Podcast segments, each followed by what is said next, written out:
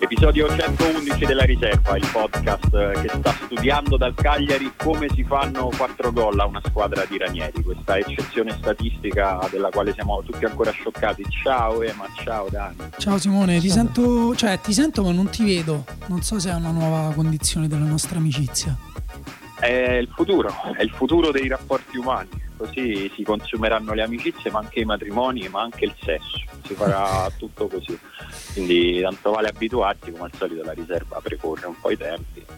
Ma tu sei già pronto, no? Per questo io, sì, figurati, io non ho rapporti, come dire, tattili da tempo con nessuno. Sì, figurati che allora. Io per esempio uso Tinder, però non lo uso per poi avere un appuntamento e vedere di persona, cioè mi accontento della chat. Sì, pensa che io prima di toccare mia figlia mi metto comunque i guanti, quelli che arrivano fino al gomito, perché mi fa un po' schifo, è sempre un po' mocciolosa, poi c'ha questa pelle tenerissima, un po' da maialino. Ma poi è piena di batteri. Poi è un ricettacolo di batteri, un bambino di 10 mesi.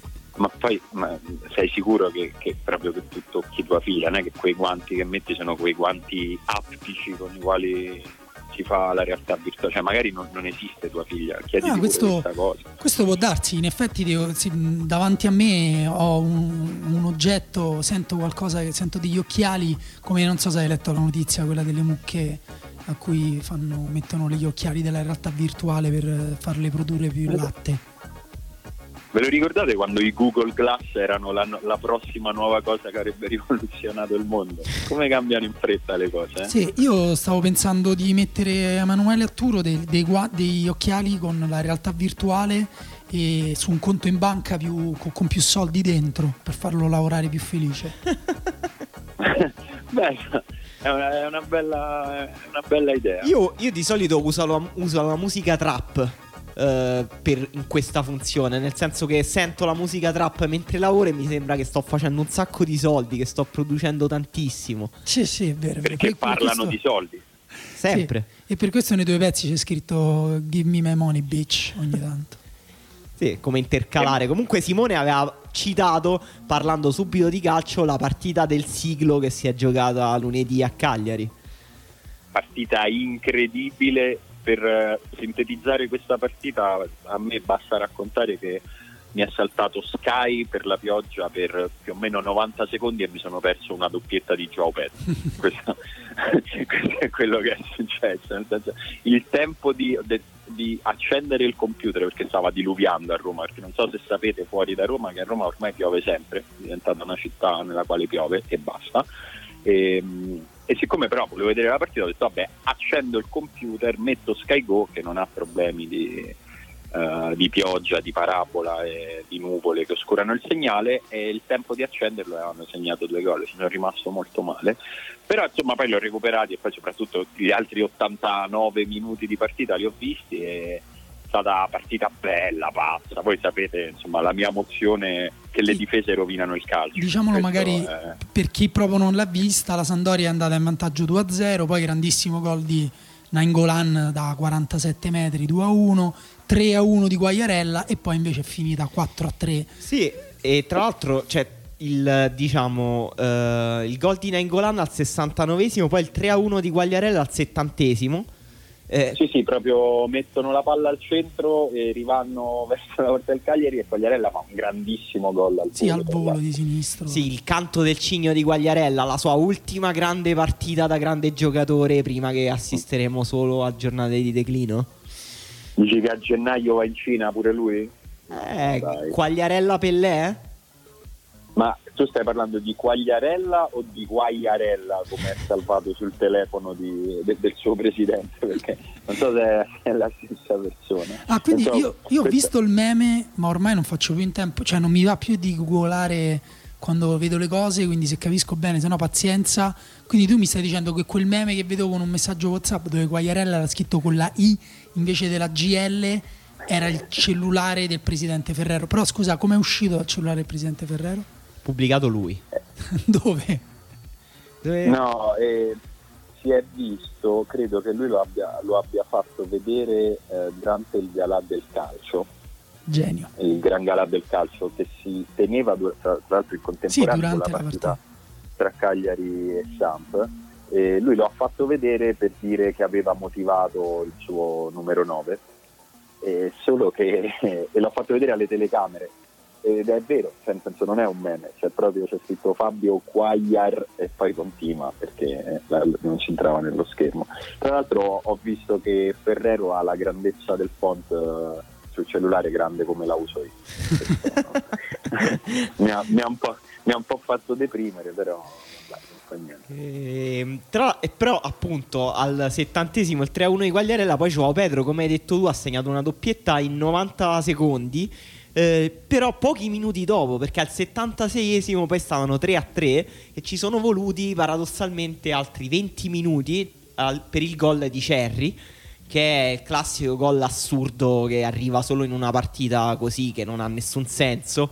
Perché Cerri non aveva mai segnato con la maglia del Cagliari, era proprio il classico centravanti in truppone che non sembrava poter segnare manco con le mani, o comunque una persona troppo grossa e muscolosa per poter segnare.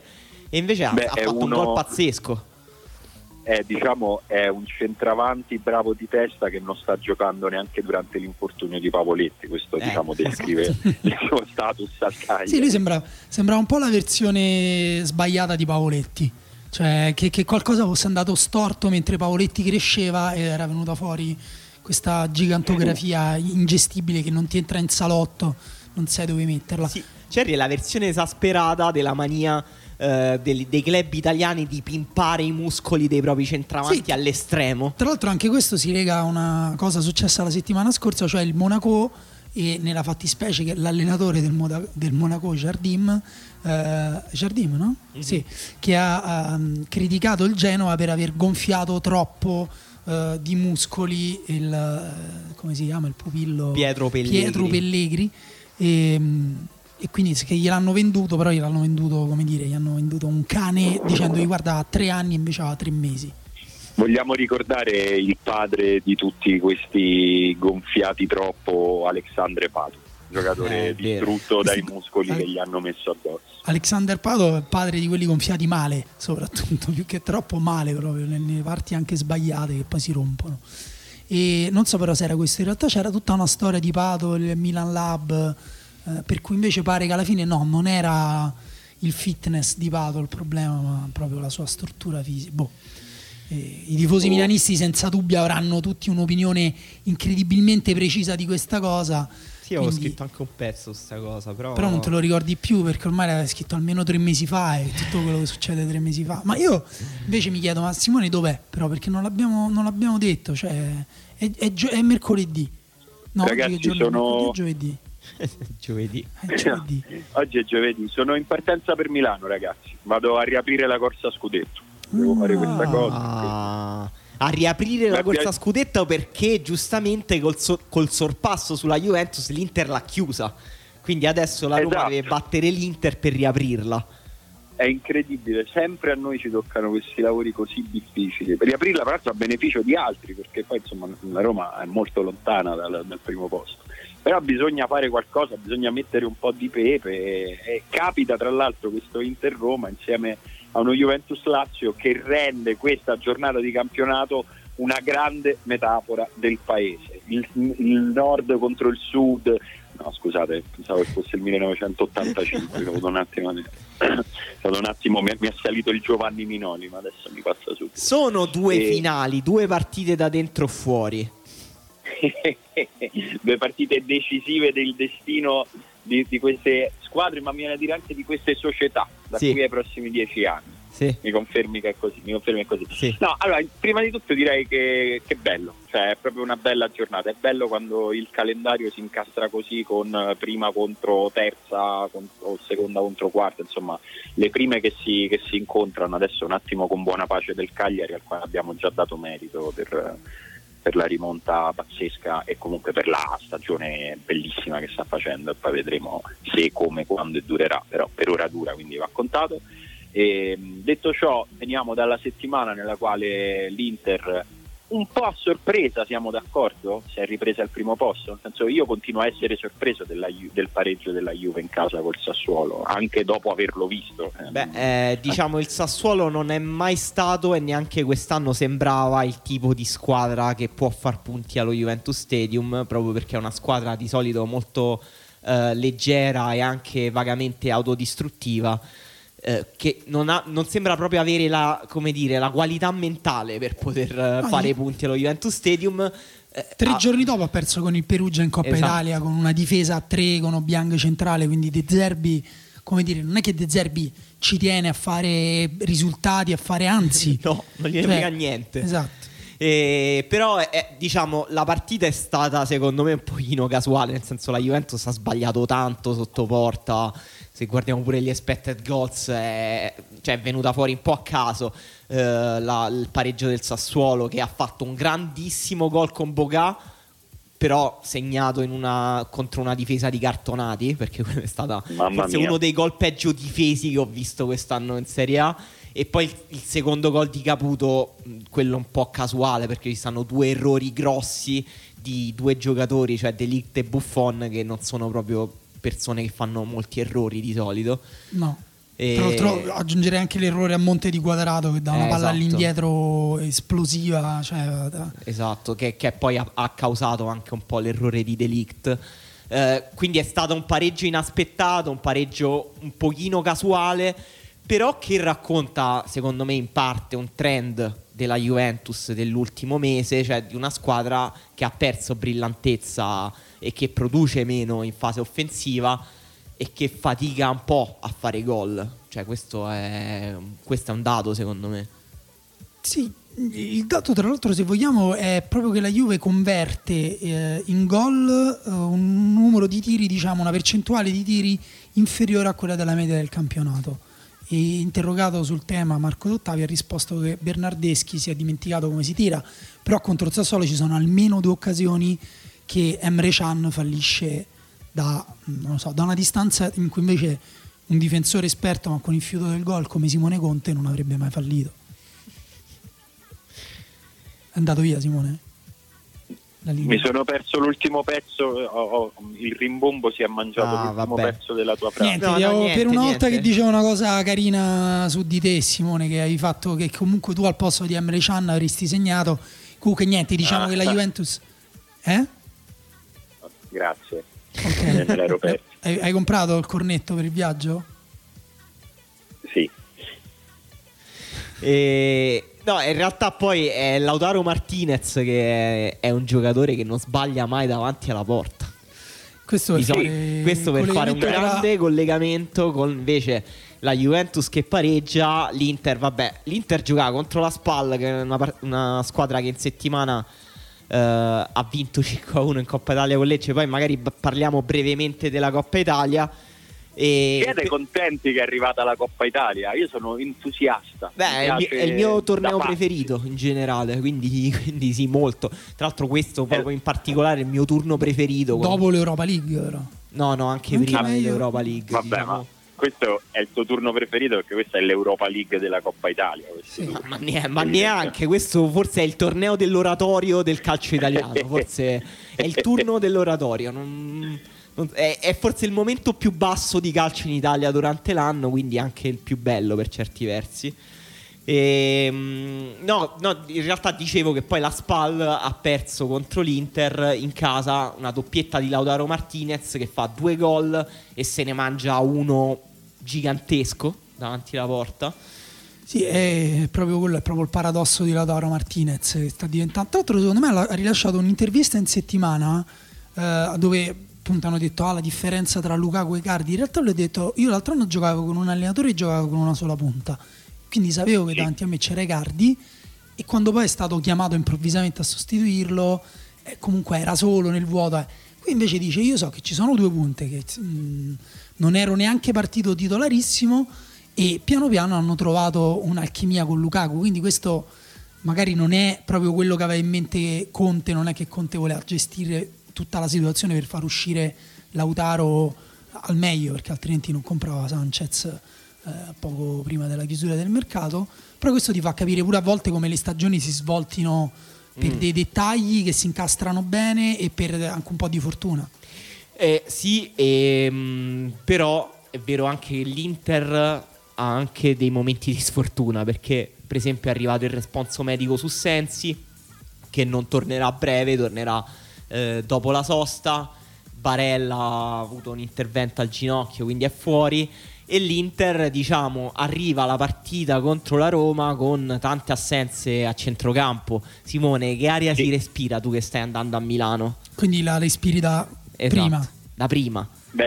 Beh, diciamo che è meno importante perché è un giocatore che ha avuto un impatto meno devastante degli altri due, però va considerato anche Gagliardini assente, che sarebbe stato il naturale sostituto, o quantomeno uno che si sarebbe giocato il posto. Di fatto all'Inter in mezzo al campo rimangono tre giocatori, perché uno è stato recuperato alla causa come Borja Valero, poi c'è Vecino e poi c'è Brozovic, che però insomma sappiamo agisce un po' più da regista arretrato rispetto agli altri due, quindi le scelte sono abbastanza obbligate per Conte, a meno che non decida di accentrare un rientrante a Samoa, che però non sembra proprio, ditemi voi, ma non mi sembra una cosa che Conte farebbe contro la Roma.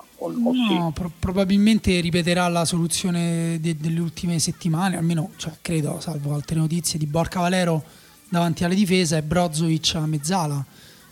Anche se non so, in questi casi io sai che faccio probabili formazioni. Adesso te lo dico qual è la cosa, è che non ci prendono mai, questo è un po' un problema che abbiamo con Infantacalcio. In realtà appunto gli articoli ormai su internet è difficile pure interpretarli, perché hanno tutti i titoli strani, quindi proprio chi gioca al posto di chi. Comunque io leggo appunto formazione Borja Valero, Brozovic a mezzala e Vecino, che insomma comunque in questo periodo ha preso il suo posto. Una cosa interessante secondo me dell'Inter è che nonostante abbia un attacco incredibilmente funzionale, Lautaro Martinez è il quarto giocatore del campionato per expected goals, quindi ha avuto dei tiri ad alto potenziale pericoloso. Lukaku l'11esimo, quindi più o meno come Immobile, che insomma è fenomenale nel trasformare, e anche Lukaku non è da meno. E però poi invece guardiamo la classifica degli expected assist e non c'è un singolo giocatore dell'Inter che entra tra i primi 10-15, quindi significa che da una parte se le costruiscono loro con un dribbling, con una corsa, no? Appunto i gol di Lukaku e Martinez spesso partono da lontano, e dall'altra è una squadra anche qui con la gestione della palla a centrocampo non indirizzata solo nei piedi di un giocatore, non c'è un vero e proprio creatore di gioco, sta quasi tutto sulle spalle di quei due là davanti. Sì, invece nella Roma per esempio molto delle trame offensive stanno sulle spalle di Dzeko, che però è in dubbio. Simone, dici proprio la verità, gioca o non gioca? Beh, a parte che quando uscirà questo podcast già si sapranno più cose di quante ne so io adesso. Dzeko è stato influenzato lunedì e martedì, diciamo potremmo anche pensare che forse la tonnellata di pioggia che la Roma si è presa a Verona potrebbe anche aver influito, nel senso che questi sono super uomini, ma magari ogni tanto gli succedono le cose che succedono a noi, che se giochiamo 2 ore al gelo sotto la pioggia ci viene una cosa. E comunque però io ho letto in realtà degli articoli in cui si dice che il freddo non fa ammalare. Sì, lo so. Stai dicendo che non sono veri? No, sto dicendo, io lo so di che articolo stai parlando, è un titolo che rimprovero ai miei amici del posto ogni anno che ritirano fuori quell'articolo. Perché? Perché mi sembra un po' una semplificazione, però al posto glielo perdoniamo perché gli vogliamo bene. Ciao Stefano, salutiamo Stefano Vizio. Che stavo dicendo? Sì, che Dzeko ha saltato 2 allenamenti in una settimana nella quale di fatto ce n'erano 3 di allenamenti da fare, quindi di solito nel calcio funziona che chi non si allena non gioca, questa è una regola abbastanza ferrea, ma non tanto per punizione, perché poi ci si fa male, questa è una cosa dalla quale difficilmente si scappa. Dzeko nella partita contro l'Inter è chiaramente uno di quei casi che può fare eccezione, perché la Roma ha bisogno di Dzeko, Fonseca ha bisogno di Dzeko, e Dzeko è uno che già quest'anno si è messo a rischio per la Roma, nel senso che ha giocato quando ancora era evidentemente troppo presto rispetto ai tempi che erano stati comunicati, quando si era fratturato lo zigomo, una frattura piuttosto seria, quindi ci ha veramente messo la faccia nel senso fisico, e quindi è evidente che se Dzeko oggi si regge in piedi, oggi lui ha fatto un lavoro differenziato, comunque è sceso in campo, sarà convocato, se sarà convocato secondo me giocherà anche se fosse al 50% della forma, perché è una partita troppo importante per la Roma e Dzeko è troppo importante per la Roma e per Fonseca, giustamente aggiungo. Io volevo chiedervi a entrambi, magari prima a Simone e poi a Daniele, visto che Roma e Inter insomma sono distanti 9 punti con 4 posizioni in mezzo, l'Inter è prima, la Roma è quinta.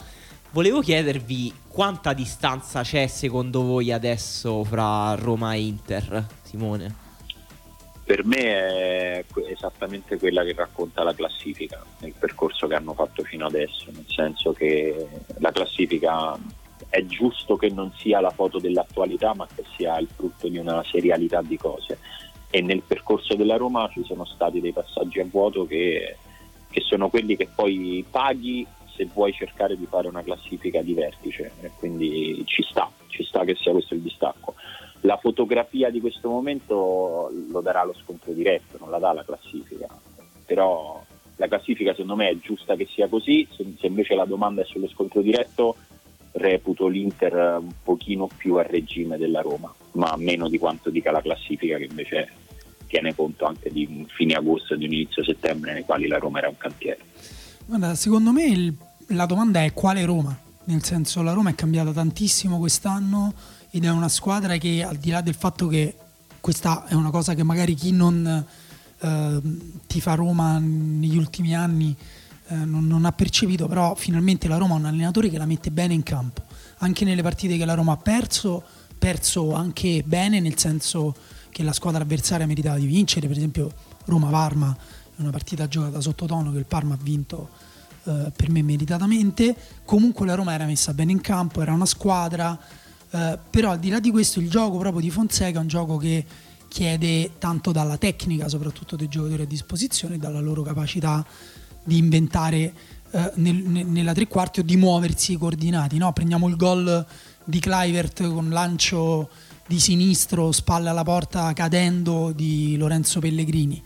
Quello è un gol, loro dicono provato in allenamento, ma quello, se Kluivert non parte al momento giusto, se c'è un giocatore minimamente meno tecnico di Pellegrini non lo fai, se al posto di Pellegrini c'è Pastore probabilmente quel gol non lo fai, magari ne fa un altro bello uguale con Pastore che scia in mezzo agli avversari, però non fai quel gol lì. Quindi secondo me dipende molto di che Roma stiamo parlando. Per me per esempio una Roma con Pellegrini è una squadra molto più vicina all'Inter di quella che sarebbe senza, anche con un Pastore in ottima forma prima di invece tornare in pessima forma, nel senso che non è convocato da quanto ormai, da 4 partite, doveva essere una cosa meno grave, invece a quanto pare è fuori di nuovo per un mesetto. Però per me Pellegrini è un giocatore di qualità superiore alla media del campionato, un giocatore che da solo alza il livello della Roma, così come Zaniolo.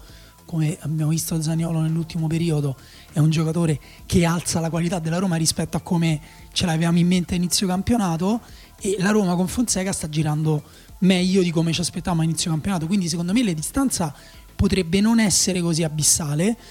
Sulla partita secca ovviamente tutto può andare come può andare. La differenza per me tra Roma e Inter è che l'Inter, sorprendentemente, perché anche loro hanno cambiato allenatore quest'estate, dalla prima giornata ad oggi è una squadra incredibilmente coerente, mentalmente molto solida, che non va nel pallone, che non molla un minuto in una partita. Quindi secondo me proprio sulla stagione sarà più facile, come ha detto Simone, che la Roma sprechi delle occasioni piuttosto che l'Inter. Questo però, come dire, è una sorpresa, perché l'Inter...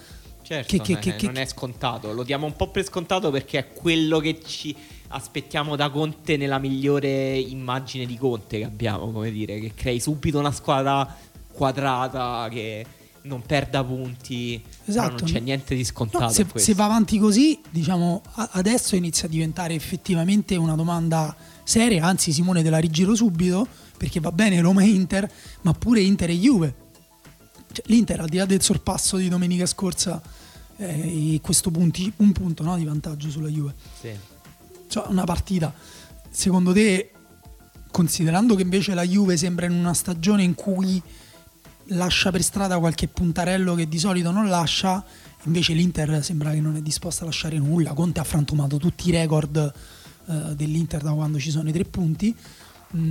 Secondo te l'Inter, se dura così, effettivamente può far meglio di una Juventus comunque eccezionale, che però appunto ti lascia 2 punti col Sassuolo in casa perché Ronaldo si mette sulla traiettoria del tiro di Dybala? Scherzo, non è vero, quella palla comunque la parava. Ti rispondo tra una settimana, nel senso che dipende da cosa succede all'Inter in Champions League. Secondo me quello sarà veramente determinante per come la vedo io, per rispondere a questa domanda, perché se l'Inter esce dalla Champions, l'Inter può ancora uscire anche dall'Europa League? No, è terza sicuramente in caso, giusto? Aiutatemi. Sì, no, sì, credo, sì. No, credo okay. Che sia quasi sicuro, insomma, che si qualifichi okay. in Europa League. Però va bene, parliamo solo di Chelsea. Se l'Inter esce dalla Champions, credo che aumenteranno, non dico di tanto, ma di un po' le votazioni dell'Inter in campionato, perché a quel punto Conte darà una priorità evidentemente alla corsa a scudetto, perché è così che funziona, ed è anche normale che lo sia al primo anno se un allenatore arriva, e soprattutto se è Conte che si gioca uno scudetto con la Juventus, ma in generale l'Inter che si gioca uno scudetto con la Juventus, anche per motivi economici, perché sappiamo che andare avanti in Champions League vuol dire una cosa, andare avanti in Europa League vuol dire si avvicina al discorso della Champions solo se la vinci, sostanzialmente, dal punto di vista del bilancio. E comunque parliamo comunque di un volume molto minore di introiti, e di questo si tiene conto nel calcio contemporaneo, che piaccia o no. Quindi secondo me quello determinerà la partita fra Inter e Barcellona, un pochino lo sposterà questo discorso. Comunque, rispondendo prima, perché comunque sono una persona educata e non si fa aspettare per una settimana una risposta, io credo che questo dualismo ce lo porteremo avanti fino all'ultima giornata, o insomma alla fine del campionato. Poi non so se saranno 1, 2 o 3 giornate, proprio perché la Juventus non mi sembra che possa dall'oggi al domani ridiventare la Juve che non perde neanche un punto per strada, ed è anche comprensibile, visto che la Juve ha fatto un salto in un posto che è un po' rischioso. Ne abbiamo parlato tante volte quando è andato via Allegri, quando si aspettava Sarri, quando poi Sarri è arrivato, ne abbiamo parlato di questo processo e di questa scelta della Juve, e avevamo anche parlato dell'eventualità che non fosse immediatamente indolore, e mi sembra anche quello che sta succedendo, e ci sta, e meno male che ogni tanto succedono queste cose nel calcio, perché io continuo a credere che nel medio periodo, ma poi probabilmente anche nel breve, questo lo vedremo a fine anno, la Juve avrà fatto bene a imbarcarsi in questo cambio un po' di strategia, di mentalità, o comunque quantomeno di allenatore, anche se poi Sarri si è rivelato per ora un po' meno Sarri e un po' più Allegri del Sarri e degli Allegri che ricordavamo noi. Però nell'immediato questo ha ridato un po' di vita alla Serie A, proprio perché la Juve finalmente ogni tanto anche fa delle cose umane, tipo pareggiare in casa con il Sassuolo. È un bene per tutti. Lo so che in questo momento i tifosi della Juve mi staranno mandando a fanculo, però no. È un bene per tutti. Comunque io volevo solo precisare che la Juventus ha fatto tantissimi punti fino adesso comunque. No, infatti mi sembra interessante sulla prospettiva futura, no? Perché se entrambe le squadre durano così, non solo sarà un bellissimo dualismo, cioè ci godiamo il campionato, però saranno anche 2 squadre a fare 2 stagioni pazzesche, incredibili, fuori di testa. Cioè l'Inter adesso ha superato la Juventus dopo aver perso lo scontro diretto, e quindi pensa quanto è eccezionale la stagione che sta facendo l'Inter, e al tempo stesso la Juventus è seconda a un punto, con l'Inter che ha fatto il record di punti nella sua storia, cioè è una cosa incredibile. Però da quello che dice Simone mi sembra interessante che lui pensi che anche se entrambe le squadre perderanno un po' di punti, comunque appunto non li perderà solo l'Inter, ma li perderà anche la Juventus.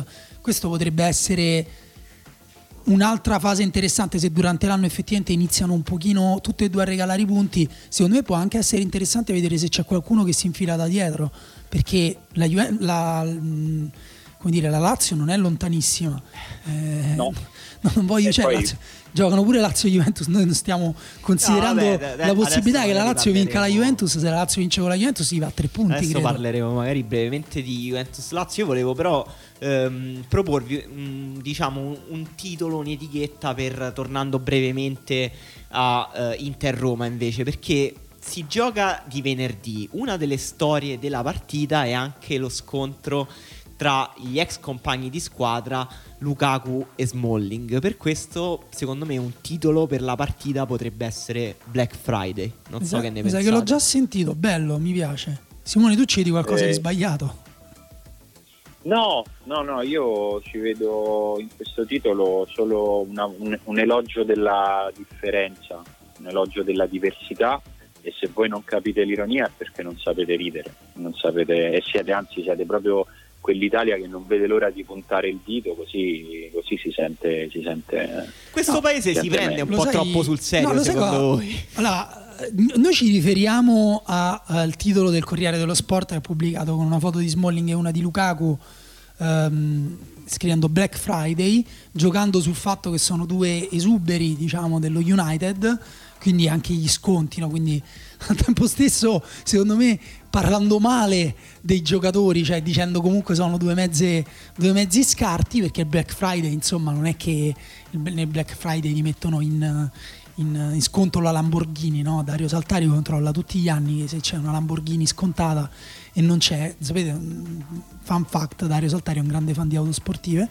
E in più poi Zazzaroni, dopo, per le proteste sui social, perché appunto black, riferito anche al colore della pelle, suonato male, lui anziché dire tipo anche qui no, io dico assumetemi, io vi do tutte le difese linguistiche possibili, qui bastava dire no, ma black non era riferito al colore della pelle, ma al Black Friday solo la questione dei saldi. Non ci avevamo neanche fatto caso noi che erano due giocatori di colore. Razzisti, il razzismo sta nel vostro sguardo.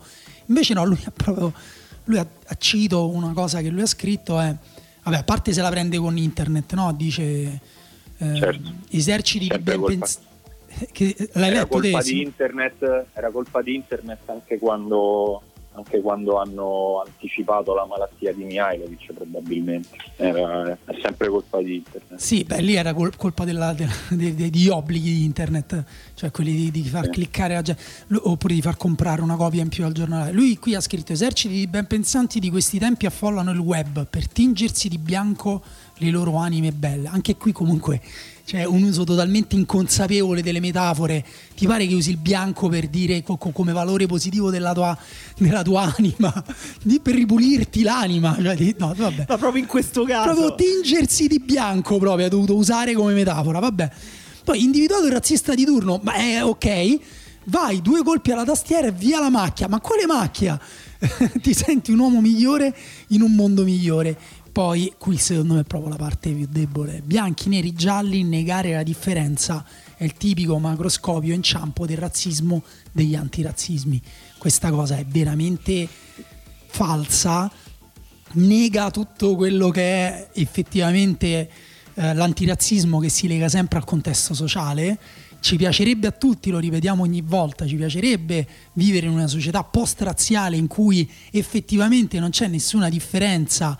Però in realtà, strano caso, gli aggettivi colorati vengono usati solo, o le nazionalità, solo per descrivere determinate persone, ad esempio in questo caso fino a fare il razzismo più grande.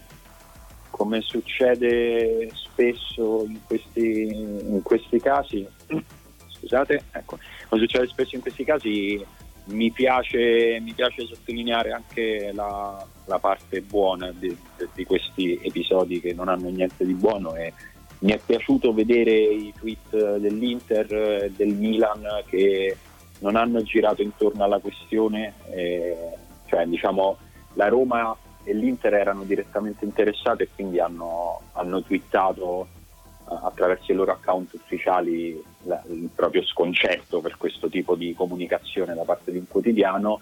Mi ha fatto piacere vedere che lo abbia fatto anche il Milan, che non era direttamente coinvolto ma si è schierato senza nessuna ambiguità da questo punto di vista. E secondo me non sono gesti vuoti e non è retorica spicciola da social media.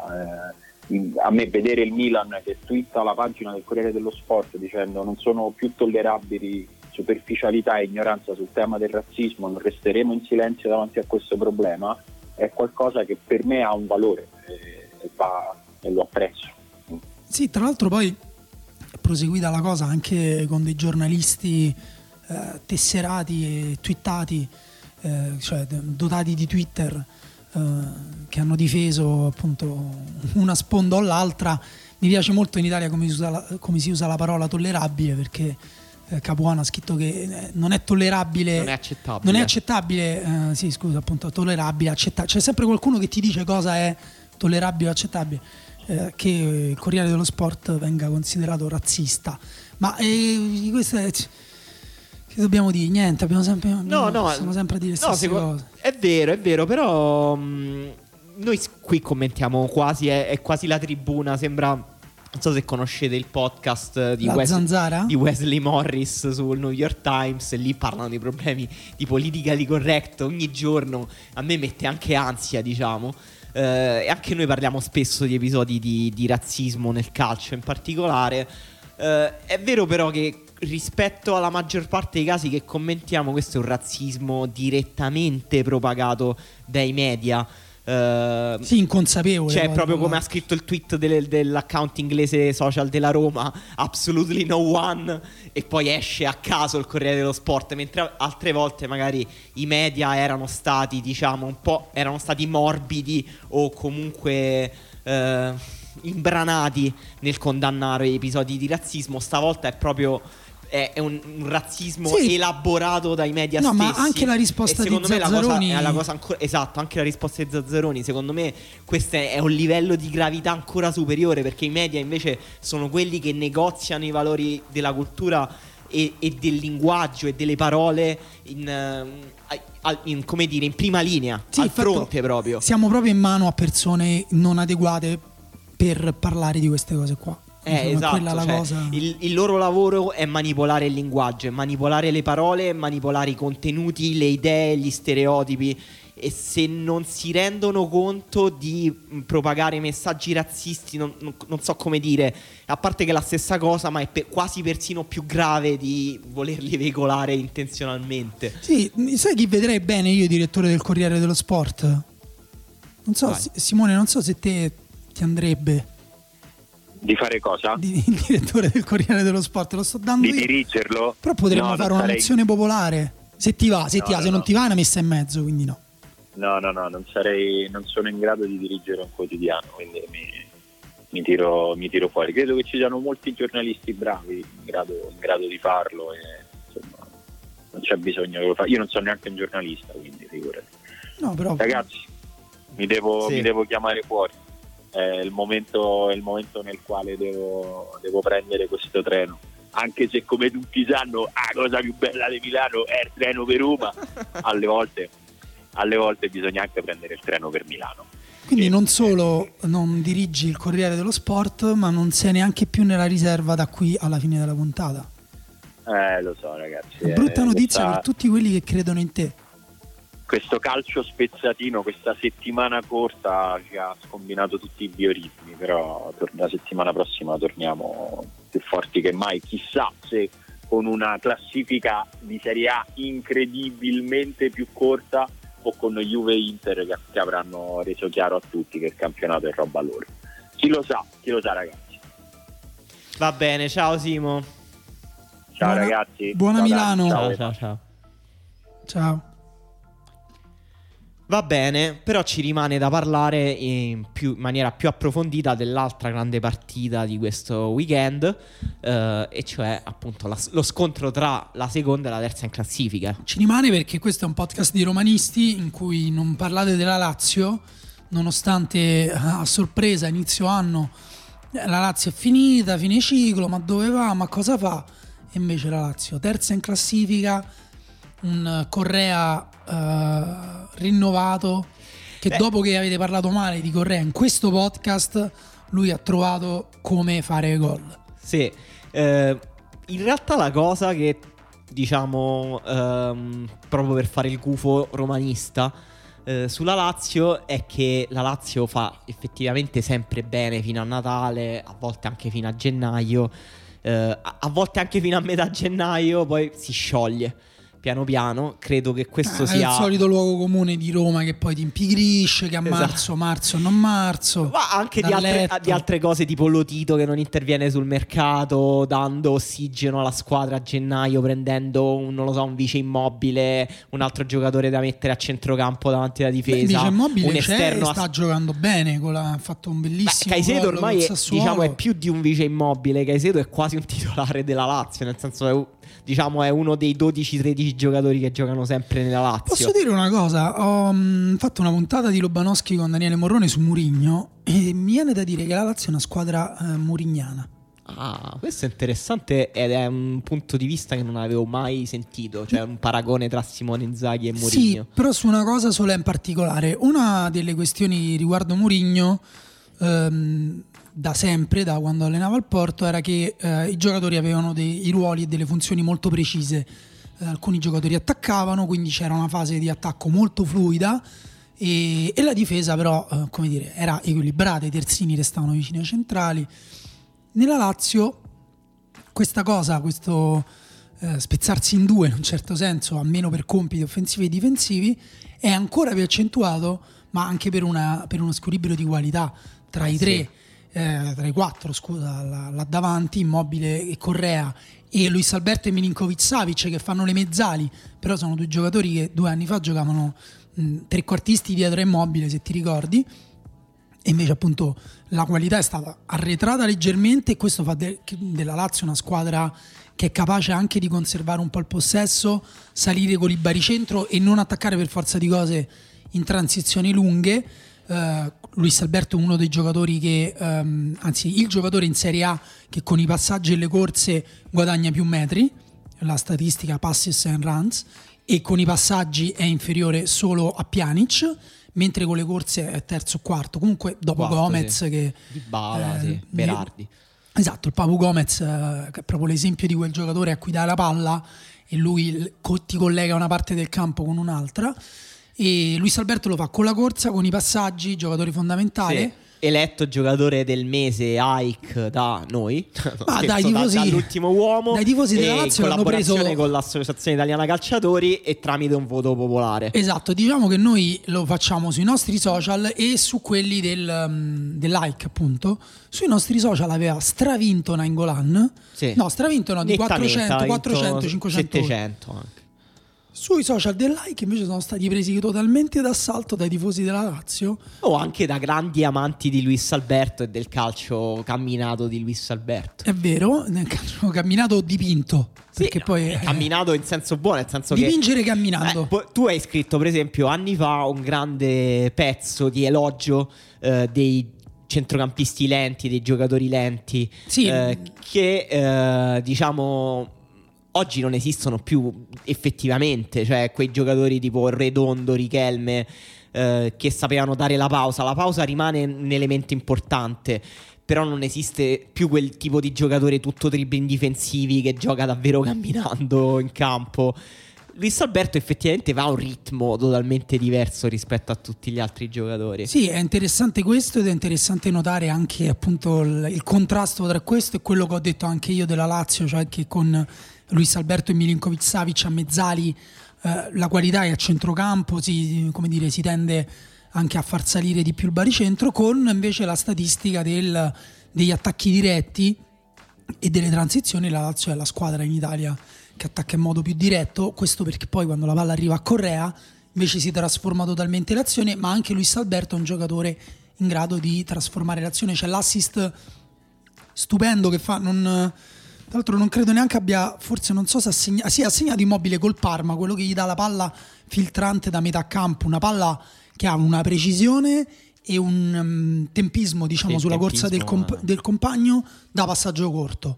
Però è un passaggio che fa 50 metri. E quella, diciamo, è la stima del vero rifinitore, del grande rifinitore, che azzecca proprio che fa sembrare dei passaggi, delle rifiniture che mandano in porta i compagni anche a 30 metri, come se fossero dei semplici passaggi orizzontali di piatto a un compagno vicino. Sì, esatto. Anche questo, se vuoi, è un'arte, non voglio dire del passato, però che sottovalutiamo. Tra l'altro è interessante perché anche il vincitore del premio di miglior giocatore del mese di Serie B, cioè Giovanni Crociata del Crotone, anche qui i tifosi del Crotone hanno preso totalmente d'assalto, stava stravincendo quel giocatore impronunciabile Oliver Kragl del Benevento, esatto, e invece poi qualcuno è intervenuto a ribaltare. Forse qua si stanno reinvestendo i soldi delle telefonate che si facevano sugli X Factor, queste cose qua, sulla votazione dell'AIC con dei server in Bangladesh. No, bruciano i server in Bangladesh, in Islanda, per minare Bitcoin e buggare le votazioni del miglior giocatore del mese. Comunque un altro giocatore che, come dire, visione di gioco, tecnica e sì, che fa del filtrante, insomma, una forma d'arte. Sì, Crociata è giovanili del Milan, per dare un minimo di contesto, perché magari è la prima volta che lo sentite mai nominare. È passato al Crotone, poi è andato al Carpi, ha fatto Maluccio, adesso è tornato al Crotone e sta giocando bene in una squadra che non ha avuto un mese brillantissimo, che però è comunque quinta o sesta in Serie B, e che secondo me anche il Crotone, ci metto il Benevento, che è la squadra che sta dominando il campione di Serie B, che è 9 punti sopra la seconda, che è la miglior difesa in Europa, tra i 5 maggiori campionati europei, contando le prime due categorie. Sì. È la squadra di Filippo Inzaghi, quindi squadra che si difende bassa e riparte, c'è Kragl, appunto. Però queste squadre, Benevento, Crotone, e in Serie A cito la Lazio, ne abbiamo parlato adesso, e il Parma, sono squadre che attaccano in modo molto diretto, però lo fanno anche con un centrocampo molto tecnico. Il Parma, per esempio, rispetto allo scorso anno, ha messo dentro dei palleggiatori a centrocampo, come ad esempio Hernani. Sì, sì. È uguale per esempio il Benevento, che appunto squadra di Inzaghi, baricentro molto basso, ripartenze lunghissime, però allo stesso modo non vogliono comunque alternare queste transizioni lunghe a momenti in cui abbassano i ritmi della partita col pallone. Per questo per esempio il Benevento ha un centrocampo con Benito Viola, appunto con Kragl, che è ipertecnico. E ugualmente il Crotone, per esempio, ha un centrocampo di assoluto culto con Crociata, Benali e Barberis. Sì, esatto, questo è pure un tema che avevamo accennato parlando della Coppa Italia, perché comunque appunto la cosa bella di questo turno di Coppa Italia è che ti dà modo pure di guardare un attimo incuriosito squadre tipo il Perugia, o in cui gioca un tal Pablo Fornals è un altro, Paolo Fernandez. Paolo Fernandez, sì, Paolo Fornals esatto, in prestito dal Manchester City, se ho capito bene. Sì. Una furia totale, un spagnolo driblomane, tutto di suola sinistra, che gioca a destra, pazzesco. Caviglia in prestito dalle giovanili della Juventus, che ha fatto un gol su punizione, anche lui pazzesco. Sì, stiamo parlando appunto del turno di Coppa Italia e di una partita in particolare che è la partita tra i due più grandi allenatori mitomani del calcio italiano, e cioè De Zerbi e Oddo. Sì, Sassuolo-Perugia, però appunto più che altro guardando anche calcio di anni fa, tu l'altra volta hai guardato Arsenal-Juve, ne hai parlato molto, del 2001. E insomma è impressionante guardare adesso il livello di gioco che hanno le squadre anche a un livello inferiore. Sassuolo-Juventus, c'è un'occasione che termina con un tiro di Boga alto nel primo tempo, che è come dire un inno alla gioia del costruire dal basso. Sfuggono alla pressione della Juventus, vanno dall'altra parte, tutti spazi trovati con i movimenti e passaggi tra le linee, e poi veramente c'è ancora invece chi commenta calcio che sta ancora nel mondo in cui ma si gioca troppo la palla da dietro. Invece è bellissimo che si giochi anche in squadre che non ambiscono a vincere lo scudetto, e anche in Serie B ci siano giocatori pazzeschi. Perugia a centrocampo c'è pure Balic, te lo ricordi? Sì, Balic, Carraro che è un primavera dell'Inter che gioca anche in Under 21 se non sbaglio, che è un regista tutto tecnica e tempi di gioco. C'è Capone che è il trequartista appunto Under 20 dell'Atalanta. Una squadra molto tecnica anche per gli standard di un campionato in realtà fisico come la Serie B. E diciamo il turno di Coppa Italia di dicembre è, appunto lo dicevamo prima, un po' una specie di carnevale del calcio italiano, dove si scontrano anche mondi molto lontani tra loro. Le cose si ribaltano anche perché ci sono stati anche dei risultati a sorpresa interni alla Serie A, perché comunque il 5-1 della SPAL su Lecce è abbastanza impressionante. Poi c'è stata appunto il Perugia che è riuscito a battere il Sassuolo con una formazione totalmente rimaneggiata. Poi la Cremonese ha passato il turno perché giocava contro l'Empoli, quindi scontro interno alla Serie B. Il Genoa è andato vicinissimo a perdere contro l'Ascoli, perché al 67esimo ha subito anche il gol Ascoli, del 2-1. Altra squadra assurda, se guardi la panchina dell'Ascoli, Scamacca, Padoin. Io non sapevo neanche Padoin fosse finita l'Ascoli, in più vabbè era in panchina in Coppa Italia, però per quel che vale. Anche la SPAL, partita abbiamo accennato, pazzissima con il Lecce, ma se guardi anche lì i giocatori è assurdo. Io per esempio guardandolo ho detto, oh, ma questo chi è?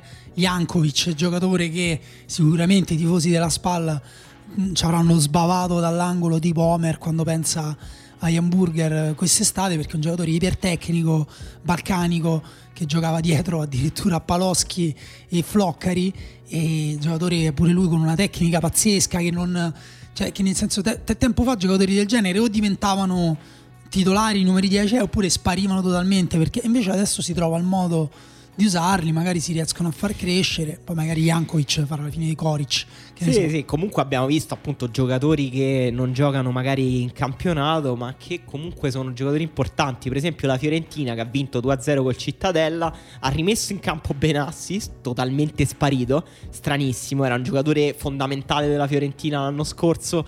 Quest'anno che forse Montella vuole fare un gioco dominando di più il pallone, palleggiando di più, dici? Benassi, non lo so, forse nelle sue idee.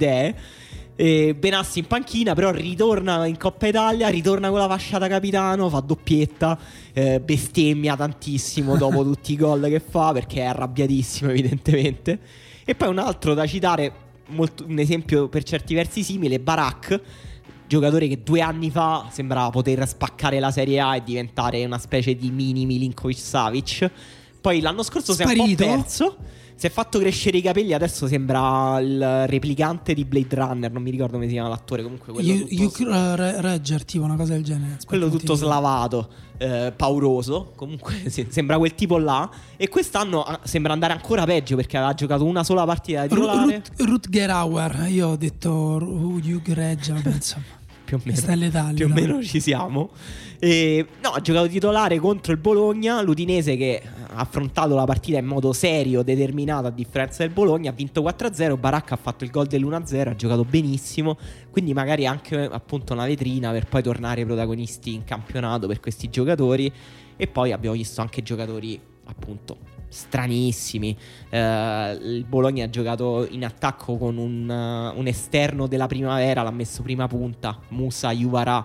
Poi giocava Corbo, che è un difensore giovanissimo. Sì, insomma è l'occasione pure per vedere giocatori poco come dire, conosciuti, e poi di categoria anche che noi diamo per scontato che la Serie B non sia interessante, ma in realtà a livello della tecnica ci sono giocatori che forse non trovano spazio in Serie A per ragioni atletiche, competitive eccetera, che però magari sono persino più tecnici e più belli da vedere a un ritmo leggermente più basso, perché questo sì.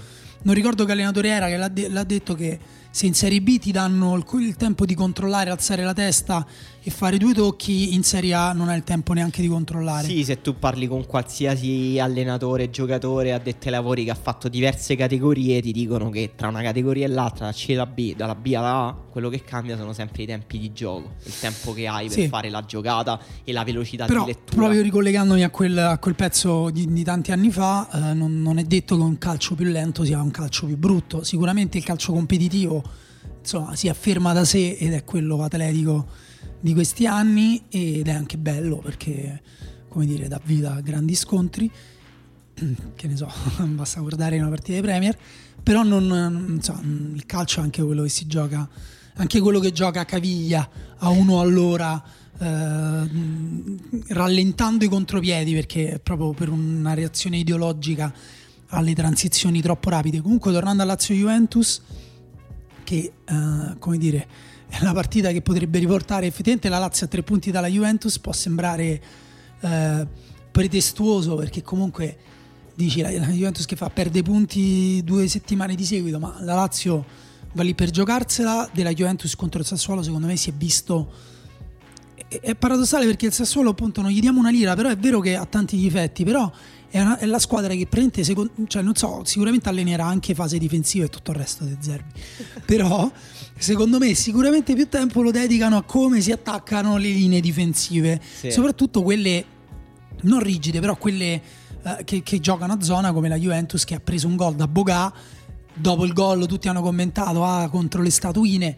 In realtà, se riguardi il replay, nella linea difensiva in quel caso c'è pure Bentancur finito dietro con Bonucci che attacca il portatore di palla, e le linee rigide a zona le buchi se sei bravo, se fai i movimenti giusti, se fai i passaggi filtranti. È proprio il gioco della Lazio. La Juventus, tra l'altro, ha sempre sofferto la Lazio anche ai tempi di Allegri. Vedremo, per me potrebbe venire fuori una partita bella. Poi è ovvio che la Juventus ha un'intensità che se la mette sui difensori della Lazio, perché lì è tutto un altro discorso, no? Diciamo i 4 là davanti, ma poi dietro c'è Lucas Leiva in mezzo, ma quelli dietro, i 3 dietro, insomma, sono un po'... è dove la Lazio ha sempre un pochino il punto debole. Acerbi ha dei picchi anche buoni, anche da ottima squadra, però anche lui ha dei down, come dire, da squadra che con la Juventus non se lo potrà permettere, ecco. Sì, no, la Lazio, come hai detto te, è la squadra che storicamente negli ultimi anni ha messo più in difficoltà la Juventus. Una squadra che ha affrontato anche tante volte la Juventus, tra Coppa Italia, Supercoppe italiane, ed è una squadra che, appunto, ha sempre messo in difficoltà la Juve. Per esempio l'anno scorso a gennaio la Juventus è riuscita a vincere una partita 2-1, però con un gol al 90° sul rigore di Ronaldo, una partita soffertissima, e per dire quanto è lontana, tra l'altro segnò Joao Cancelo su calcio di rigore. Per certi versi però erano squadre che si somigliavano per alcune cose.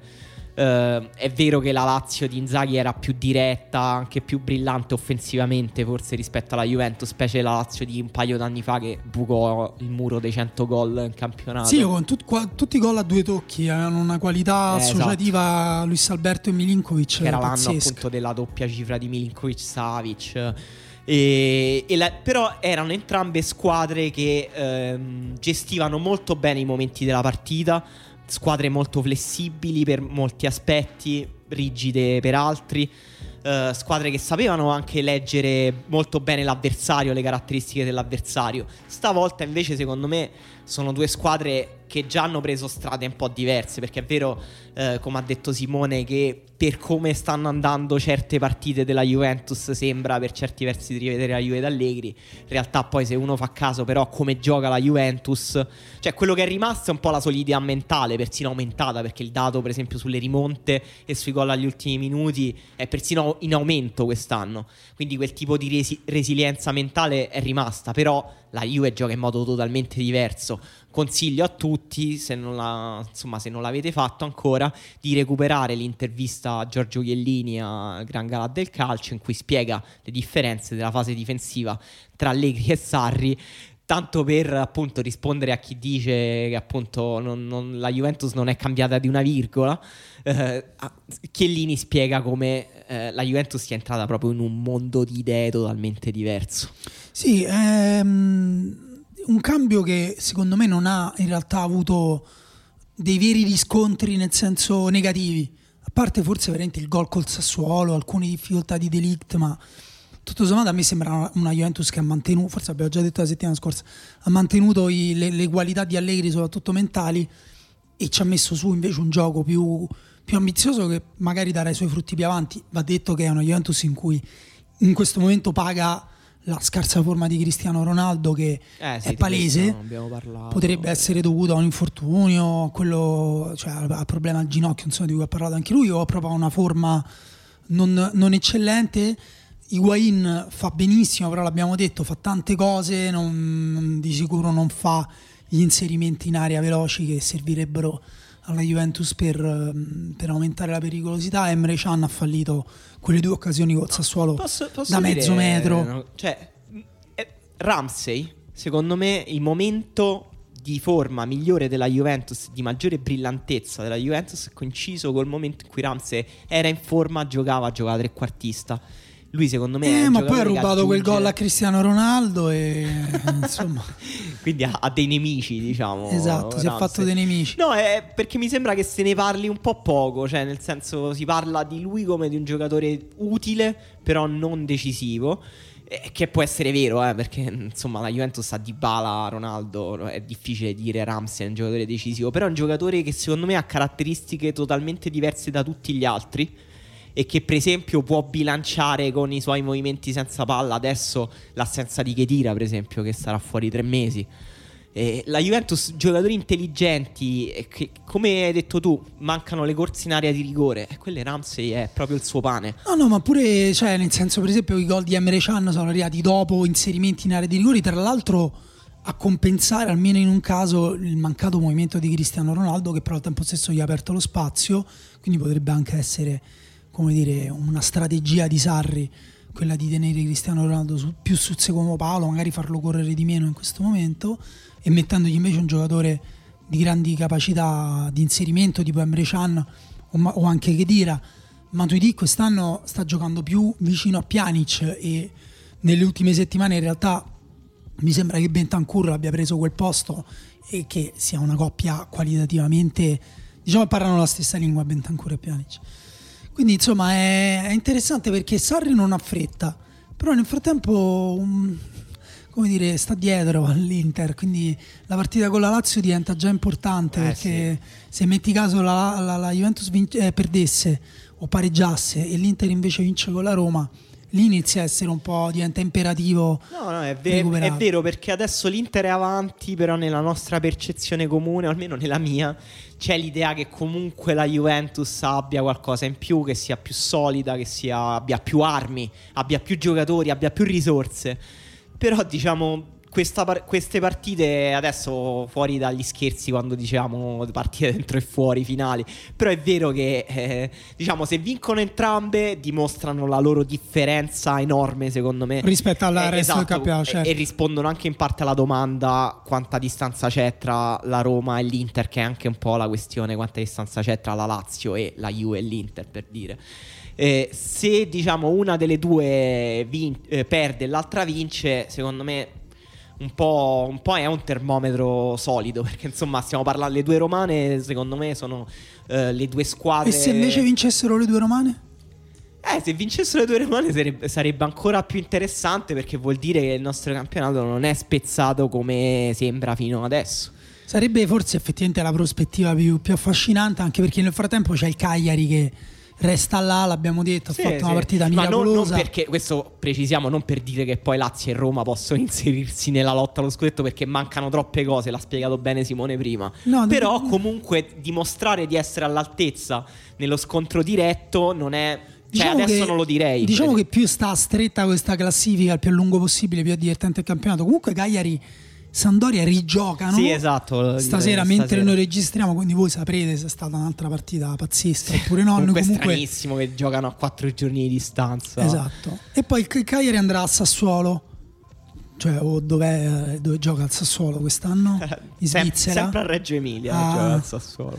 A Bellinzona. In uno stadio vuoto. Vabbè, insomma, non parliamo male di chi infatti, ci va. No, infatti. E ci stanno... Anche perché sono vuoti pure gli altri. Hai fatto bene comunque a citare il Sassuolo col Cagliari, perché quella è una partita interessante e ce ne sono, secondo me, tante anche fuori dai due scontri principali, perché Atalanta-Verona, partita fighissima. Partita Gasperini tra due squadre iperintense, esatto, l'allievo contro il maestro. E il Verona grandissima forma, Verona, sì, cioè, la partita contro la Roma, il Verona ha giocato, secondo me, fatto una partita tecnicamente e fisicamente anche superiore alla Roma per molti aspetti. Sì, Zaccagni ha fatto, come dire, messo in condizione da Juric, ovviamente, perché riceveva sempre palla nel buco della Roma dietro l'esterno che saliva e la portava benissimo. Zaccagni però è sembrato un giocatore molto interessante, proprio, come dire, interessante quasi. Vabbè, Amrabat fuori scala, fortissimo, totalmente. Forse, ecco, se devo proprio dire un giocatore del Verona, Amrabat non è un giocatore del Verona adesso. Amrabat è un giocatore del Bayern di Monaco che per qualche ragione gioca nel Verona oggi, perché se tu dai adesso Amrabat a qualsiasi squadra della Champions League lo migliori. Poi bisogna vedere se resta così. E non solo perché ha delle bellissime ciglia lunghe come molti nordafricani, graziati da Dio, ma anche proprio per come gioca. Era veramente, a un certo punto ha recuperato Veretout in una transizione, lo ha letteralmente spalmato con il coltello sulla fettina di pane. Veretout, che è uno dei giocatori più forti, potenti e dinamici del campionato. Esatto, e esce palla al piede da situazioni semplicemente perché è più esplosivo, ha i riflessi più rapidi e il suo controllo della palla è più che sufficiente per giocare. Il controllo palla, secondo me, in corsa negli spazi centrali è la sua migliore qualità. Esatto, perché esce appunto sciando, come abbiamo già detto due volte che usiamo la stessa metafora oggi, in mezzo agli avversari. Difensivamente intelligentissimo, ti copre un sacco di transizioni negative, cioè difensive, da solo. E però il Verona ha perso una partita contro una squadra che gioca un calcio secondo me molto bello in alcuni momenti, e però in quei momenti il Verona si è rivelato fragile, e credo che l'Atalanta possa trovarne più di uno di momento, considerando che è la squadra che crea più XG del campionato, che Ilicic è totalmente fuori scala per assist rispetto a qualsiasi altro expected assist, qualsiasi altro giocatore del campionato. Sì, perché parlando di numeri, in realtà il Verona è una delle squadre che ha subito meno gol del campionato, però in realtà, guardando pure un po' i numeri avanzati, è una squadra che subisce un po'. I suoi numeri difensivi non sono del tutto affidabili. È una squadra comunque che gioca a viso aperto spesso, a meno che non trovi un avversario proprio che la metta sotto, come è successo, perché è successo appunto, mi ricordo, a San Siro fecero una partita proprio tra le più difensive che io ricordi in Serie A negli ultimi anni. Però, per esempio, contro la Roma il Verona ha giocato, si è anche scoperto parecchio. Sì, no, non è assolutamente una squadra difensiva, diciamo, per come la persona la immagina, quindi col baricentro basso e una linea di 7. È una squadra difensiva perché la fase difensiva e di aggressione è quella che le dà l'identità calcistica, diciamo. Però è una squadra che mira ad alzare il baricentro. È la sesta per recuperi palla nella metà, cioè recuperi palla offensivi, quindi nella metà campo avversaria, diciamo un numero appena inferiore all'Inter, che comunque appunto con Conte pure ha alzato un pochino l'aggressività. Diciamo che però, se guardiamo proprio quel dato, quello dei recuperi palla offensivi, le due squadre totalmente diverse al resto del campionato sono Napoli e Atalanta. Però ecco, diciamo che dopo Napoli e Atalanta il Verona non è lontano da Juventus, Fiorentina e Inter, ed è molto sopra la media del campionato, ed è l'unica squadra, appunto, se vuoi la Fiorentina, perché i risultati ultimamente stanno andando parecchio male, sì. Però è l'unica squadra che sembra strana là. Poi chiaramente bisogna anche guardare i numeri offensivi, e lì è meno interessante, insomma. E poi c'è Udinese-Napoli. Fammi un pronostico secco: il Napoli uscirà da questa crisi? Ma sembra in realtà che ci si affossi ogni volta di più. Io sinceramente non mi aspettavo la sconfitta col Bologna, Quella è stata davvero sì, tra le più brutte. Guarda, nella puntata di Lobanowski con Daniele Morrone l'avevamo preso nel momento in cui non si capiva ancora se Napoli... Sì, perché era un momento in cui il Napoli comunque produceva tanto, era sfortunato, ha vinto con Liverpool, i risultati che mancavano in campionato sembravano più frutto del caso, e però fuori, diciamo, nell'ambiente esterno cominciavano a esplodere le varie... No, evidentemente sì, c'era pure qualcosa in atto, se poi, come dire, sbroccano a turno, no? E anche il presidente, per carità, per me continua a essere il principale agente perturbatore del Napoli, di caos, perché per quello che vediamo noi è così. Però una parte di me pensa pure che non sbrocchi così quando le cose vanno bene, dicendo che quei due te possono andare in Cina, che Fabian Ruiz basta che ti danno una certa cifra, e dopo fai un braccio di ferro violentissimo su un ritiro, quando non ci vanno gli fai causa, li costringi a pagarti parte dello stipendio se non sei consapevole di problemi più grandi. Cioè, se è solo una lotta di potere De Laurentiis che deve dimostrare, o Giuntoli che devono dimostrare il proprio potere, sono sciocchi, diciamo, poco lungimiranti. Però valla a sapere, noi non conosciamo le dinamiche. Anche Ancelotti, c'è un bel pezzo di Marco Dottavi che fa sull'ultimo uomo, che fa vedere bene come è cambiato proprio il suo linguaggio, proprio i suoi discorsi, da muro che assorbe e respinge, è diventato il principale accusatore della squadra, tra l'altro cosa che in carriera non associamo proprio all'idea di Ancelotti. Quindi qualcosa in azione forse c'era già prima, quando le cose andavano bene. Però la cosa che dicevo calcisticamente a Daniele era: il Napoli cambiava troppo, e non sembrava che Ancelotti avesse in mente in realtà una squadra che è quella più forte per lui, ma cercasse... Cioè, sembrava peccato che fosse mancata la fiducia nei confronti di un numero consistente di giocatori da far partire i titolari, perché poi fondamentalmente è quello. Non è che io ho una formazione, nessun allenatore ha una formazione preferita che come dire, non puoi togliere nessuno, oppure è un equilibrio perfetto, ma sono anche i giocatori di cui ti fidi, a cui ti affidi nelle partite importanti. Lui invece ha cambiato, col Bologna ha cambiato ancora, e adesso sembra una squadra effettivamente persa, e quest'anno è ufficialmente un anno di transizione. Certo che tra un anno di transizione e due sconfitte consecutive con Bologna e Udinese c'è una differenza, secondo me. Ancelotti, anche per motivi di orgoglio, e anche i giocatori stessi, secondo me non la possono perdere. Sarebbe troppo strano. Il Lecce deve riprendersi dalla batosta in Coppa Italia contro il Genoa. Giocheranno due tra gli allenatori più interessanti della Serie A, cioè Liverani e Thiago Motta.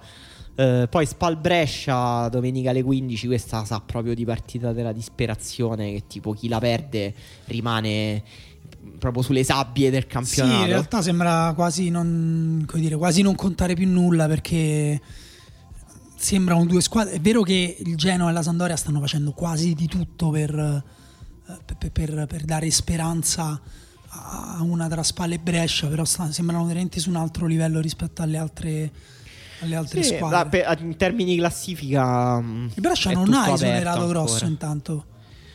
Come non ha esonerato Grosso? Sì, ha richiamato Corini, perché l'avevamo detto noi la settimana scorsa che Corini sarebbe tornato prima di Natale, ed eccolo là, lo è tornato. E allora questo è la grande ripartenza del Brescia. Mi dispiace per la SPAL sacrificata sull'altare della... Dopo aver trionfato 5-1 in Coppa Italia in settimana. Purtroppo sulla strada dell'Europa League per il Brescia c'è la SPAL. La SPAL però francamente a me dispiace tantissimo per Semplici, che è un allenatore, l'abbiamo detto, è una squadra che si è troppo impoverita tecnicamente. Sì, hanno sbagliato, cioè devono capire che comunque le squadre che più come dire che partono da più in basso sono anche più delicate. Sì, è così. Non puoi... Poi vabbè, Sassuolo Cagliari sempre alle 15. Alle 15 c'è anche una bella Torino-Fiorentina. Vediamo se la squadra di Montella è in crescita, come dice Montella da quando è iniziato il campionato. Oddio, Montella ride e dice che la squadra è in crescita. Sì, perché è autoironico. Scusa, sono altre due squadre. Sarcasmo quando dice cresciamo, i ragazzi crescono, è autoironico. No, secondo me prende per il culo le dichiarazioni monotematiche a fine partita degli altri allenatori. Secondo me è un po' come Andy Kaufman, sta un po' accusando il sistema, no? Sta facendo questo personaggio che è l'allenatore che dice banalità, però in realtà lui dentro è un genio. Comunque Torino-Fiorentina, partita anche questa che sa un po' di barcone della salvezza, perché se la Fiorentina perdesse Cioè, diciamo, adesso la Fiorentina è a 6 punti dal Genoa, ma a 4 dalla Sampdoria, che è la prima delle salve. Se perdi pure questa, cioè, non lo so, prima o poi Sampdoria-Genoa è una partita da vincere. No, secondo me Montella rischia seriamente la panchina se non vincesse questa partita, o se la perdesse, insomma. Sì, però te possesso il Torino non è una squadra semplice che te la regala. Zero, comunque è una delle squadre più fisiche del campionattato, con comunque un attaccante che in Serie A fa la differenza come Belotti. Sì, Zazza messo fuori squadra, non so se... sì. E poi c'è Sampdoria-Parma, appunto. La Sampdoria, secondo me, è davvero in crescita, però ha perso una partita che non doveva perdere, quella col Cagliari, e chissà che non la paghi nel tempo.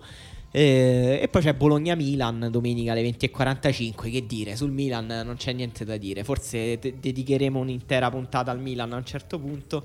Per ora non c'è un'altra nuova puntata, o magari un nuovo podcast. Un nuovo podcast, chi lo sa. Comunque è Timothy un momento... Small, se ci senti, facci sto podcast sul Milan, molto interessante. Possiamo dire questo è il momento peggiore della storia di una delle squadre più gloriose del mondo. Quindi è un momento... Però dai, vieni dalla vittoria con il Parma. Vabbè.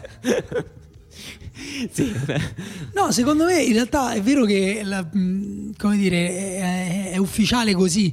Però prima della partita con Parma e pure del pareggio con il Napoli, che è stata una partita orripilante. Noi eravamo a Milano in quel periodo, salutiamo ancora Jacopo e Pietro, sì.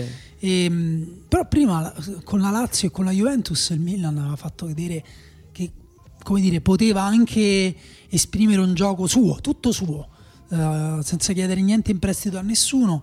Adesso col Bologna, pure qui non voglio dire che Pioli l'ultima chance, però se anche contro il Bologna non riesce a esprimere un gioco soddisfacente. Io non ho visto la partita col Parma, quindi non so sinceramente del Bologna? No, del Milan. Milan Parma 1-0 la settimana scorsa. No, io ho visto un po'. Il Milan ha creato, ha fatto le sue cose. È una squadra che fatica enormemente a segnare. Proprio sembra mancare di qualità nella definizione, nella fase di definizione di un gol, di impacchettamento di un gol. Cioè nella rifinitura e nella finalizzazione. Esatto, nella rifinitura e nella finalizzazione di un gol.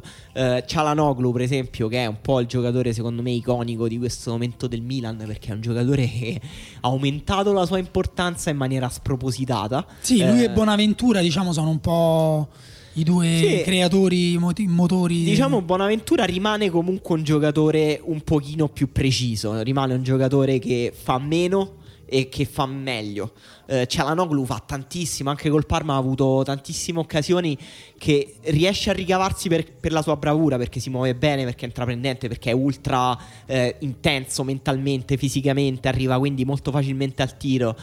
Però è sempre impreciso, gli manca sempre qualcosa, e alla fine il colpo per prendere quei 3 punti l'ha trovato uno dei giocatori con più qualità del Milan. Sì, Teo Hernandez, tra l'altro, credo abbia raggiunto Piontek come capocannoniere del Milan. Non ne sono sicurissimo, se vuoi controllo. Lui è un cavallo da fascia incredibile, e si trova molto spesso in area di rigore.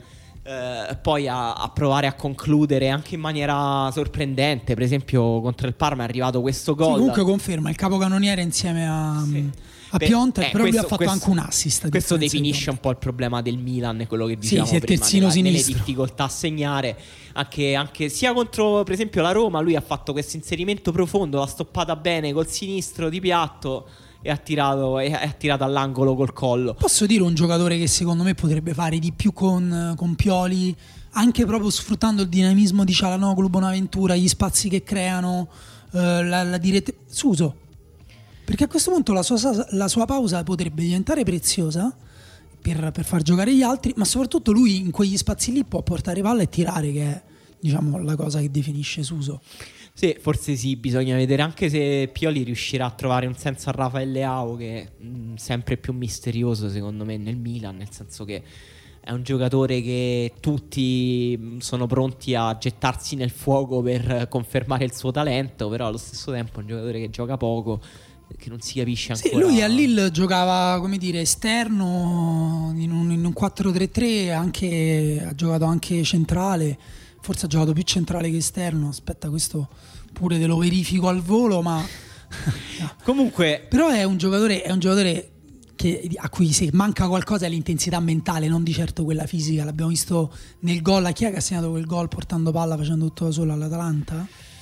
Non me lo ricordo. Quell'unico gol che ha fatto, sì, in Serie A, pazzesco. Lì un giocatore esplosivo con i alla Fiorentina, cioè non... al momento d'oro della Fiorentina, te lo ricordi quanto era forte la Fiorentina con Ribéry e Chiesa, prima che gli squalificassero Ribéry, esatto. e poi adesso si è anche infortunato ai legamenti della caviglia, quindi effettivamente la Fiorentina, magari ne parleremo tra 2 mesi, come squadra mediocre.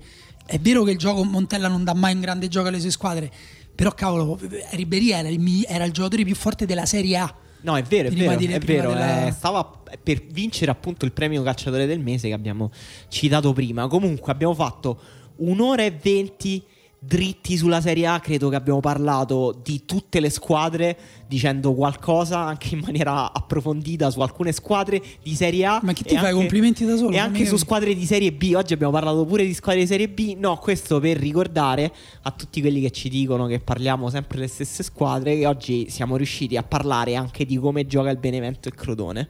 E questo grazie alle nostre due lauree. Ufficialmente. Questo grazie alle nostre.